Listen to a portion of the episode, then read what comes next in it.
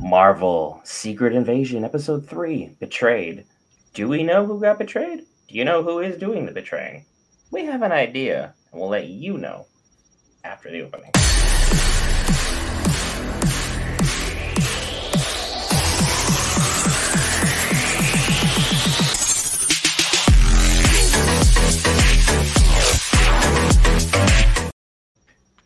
Guys, Brent here back for Geek Friends with the man, the myth, the marvel, the guy whose opinion you truly care about when it comes to all things red square white letters, Will Parker. And we'll make a deal with you. Hit that lovely red subscribe button in the description below if you're new to the channel and you like any of the theories that this man tosses out. Without further ado and enough to get me to shut up, Will, thoughts, theories, episode recap.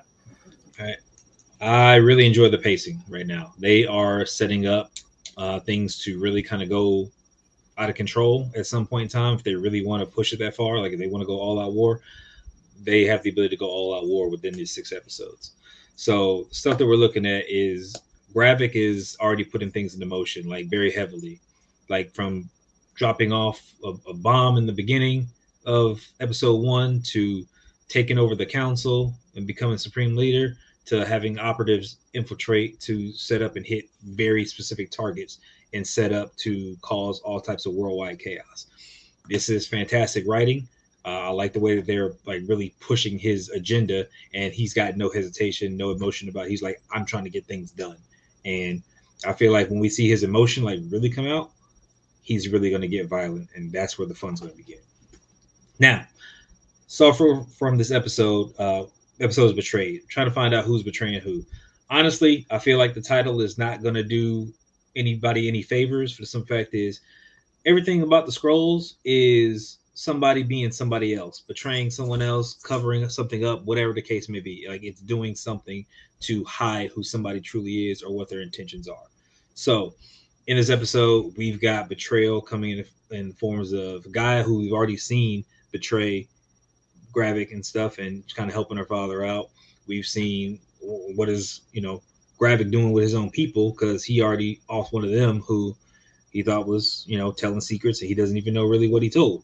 So stuff is just happening. And it seems like Fury betrayed Talos with his attitude and his demeanor and ended up coming back to talk to him. So again, one thing after another is just betrayal in general the biggest thing that we got as far as Fury's wife, like we got confirmation that he knows she's a Skrull. She's been a Skrull for some time. They've been working together for some time. And right now, she's not really trusting of him. He's not trusting of her because she said specifically she went back to the way she used to be, which means if she was an infiltrator, she's some type of spy, she was doing all that kind of work for Fury, then she's going to do whatever it takes for self preservation and that's why we got to kind of get okay. She's getting phone calls, but she don't want to talk to Fury. She's upset with him because you left me. Hell hath no fury like a woman scorned. I don't care if it's an alien woman, human woman, cat woman, whatever. Don't mess with these women. Say they're going to get you jacked up. So pay attention. Do what you're supposed to do. Talos and Gravik, intense standoff. Like he is all about his daughter, and he showed some stuff. Like he's like really kind of putting in there like don't mess with her and leave it be. But we also see that he's not who he used to be. He's getting manhandled a lot easier. I'm not sure if that's a play on his part. If he's just kind of, oh yeah, I'm gonna get captured and make it look like I can't fight or whatever because he's got something else kind of working on it or what. I can't trust anybody in this show right now. Like I, am trying to see how everybody is handling things, and I can't trust anybody. But one thing I can trust, what I saw is when Talos went at Gravik and he stabbed him in the hand. What did you see? His hand just fused right back together with what kind of looked like Captain Marvel's weird red coloration power things yet going uh, on. What Iron Man three, Extremis, which oh. was on the monitor. Gravik is already a super Skrull in some way, shape, or form. He's already there. I don't know how many powers he's already absorbed, but he's got something going on. It wouldn't be surprised if he makes himself the first test subject so that he can get the powers and kind of control everybody. The fact that he's got healing, like immediate healing, uh, if he's got Groot powers and stuff, he's able to stretch his limbs and stuff like that, and that's also part of regeneration and stuff as well. power, being able to do energy blasts and all that kind of stuff comes with Extremis. If he's got Cull Obsidian's arm, that could be any type of strength enhancers and boosters there. Like he's already got something brewing in there. Like there's a monster inside, and we're waiting to see what comes out. So, yes, he's a Super Skrull. I have no, I'm 95% sure he's a Super Skrull because he's already got powers so general. I'm just not sure what's going to classify as far as Super Skrull because usually it's multiple powers. We've only kind of seen the healing with the Extremis. So, what else does he have in there? How far into the Super Skrull hole has he gone? That's a, a big kicker. With that being said, we know that Gravik has ties to every other Skrull. and when Gravik was brought in, was brought in by Varra, and she's the one who's like, here he, he came in, he came on his own, so they already had a connection. And we saw at the end of the episode, she was trying to talk to Gravik because she got a call, something needed to happen. She went to her safe deposit box, she got everything ready, and what ended up happening? She ends up getting from what it looks like and what it sounded like.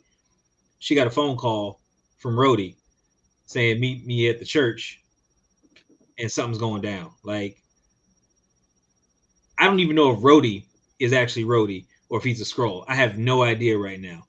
I'm giving benefit of the doubt because again, we haven't seen Rhodey in a while. What's going on? But again, anything could have happened in that blip in them five years. Anything could have happened to the point of the first episode to the third episode. Like it is a lot going on, and I'm gonna ramble on about this stuff repeatedly until I find out the truth, what the answers are, and how deep down the rabbit hole this is gonna go. Brent. So, in a redemption for the fact that I absolutely missed that Iron Man 3 Easter egg, because now that I've had time to sit here and ponder and think about it, I just forgot about it because that movie was just one of the worst things Marvel's probably put out in a long, long time. I will stand by that. However, something kind of meta here, more of a symbolism of it, if you will. Gaia is another name for a Greek titan, which was a symbolic of Earth itself. Gravik just killed Gaia. If Gravik's plan succeeds, he will continue to kill the Earth. So that is in of itself some level of symbolism that this show has started to push out.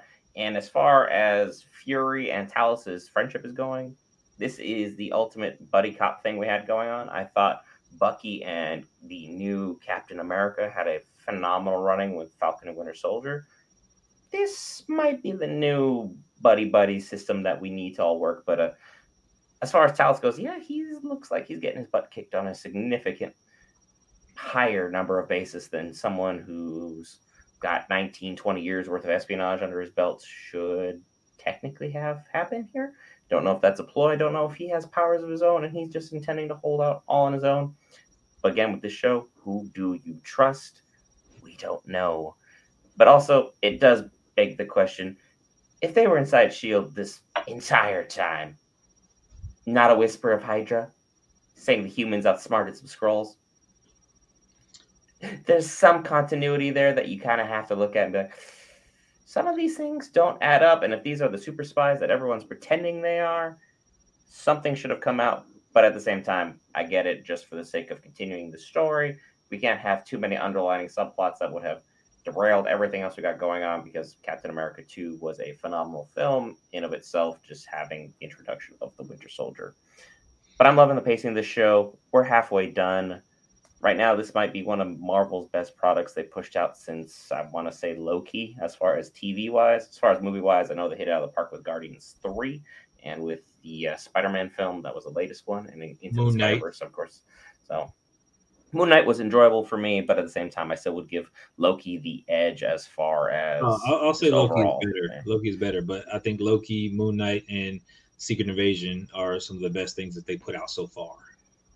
Marvel has started to recoup some of the losses that they've had because there has been burnout. The numbers are down. And this has been the least viewed Marvel product show since Miss Marvel. Just to put things into perspective, and Miss Marvel's numbers were by no means bad for any large television show, but as far as anytime you slap Marvel's umbrella under it, you expect big numbers. So the fact that people aren't watching this is a little shocking. It's a good show. It's going very well. Hopefully, it doesn't go the same way Andor did, where it was a phenomenal show.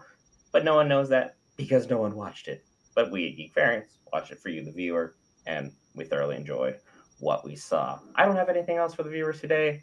How about you? I don't think Guy is dead yet, just because Maria, hey, she died. She got a funeral, whatever. Like, she got shot. She changed back into her form. But again, I'm still not quite sure because she's been missing for a while. I don't know if she's undergone something or she's got a counter to it.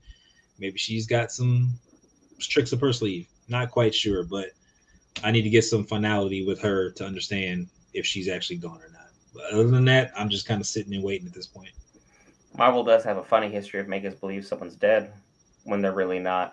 I mean, hell, the show is entirely based upon someone we thought was dead for a long time in a movie that I've already referenced that was definitely not dead, even though he got shot in the heart because Nick Fury. If we got any of those theories right, be sure to hit that lovely red subscribe button in the description below. If not, check us out on Anchor, which takes you to tons of other great places. We'll see you in the next one. In the meantime, two more videos for you.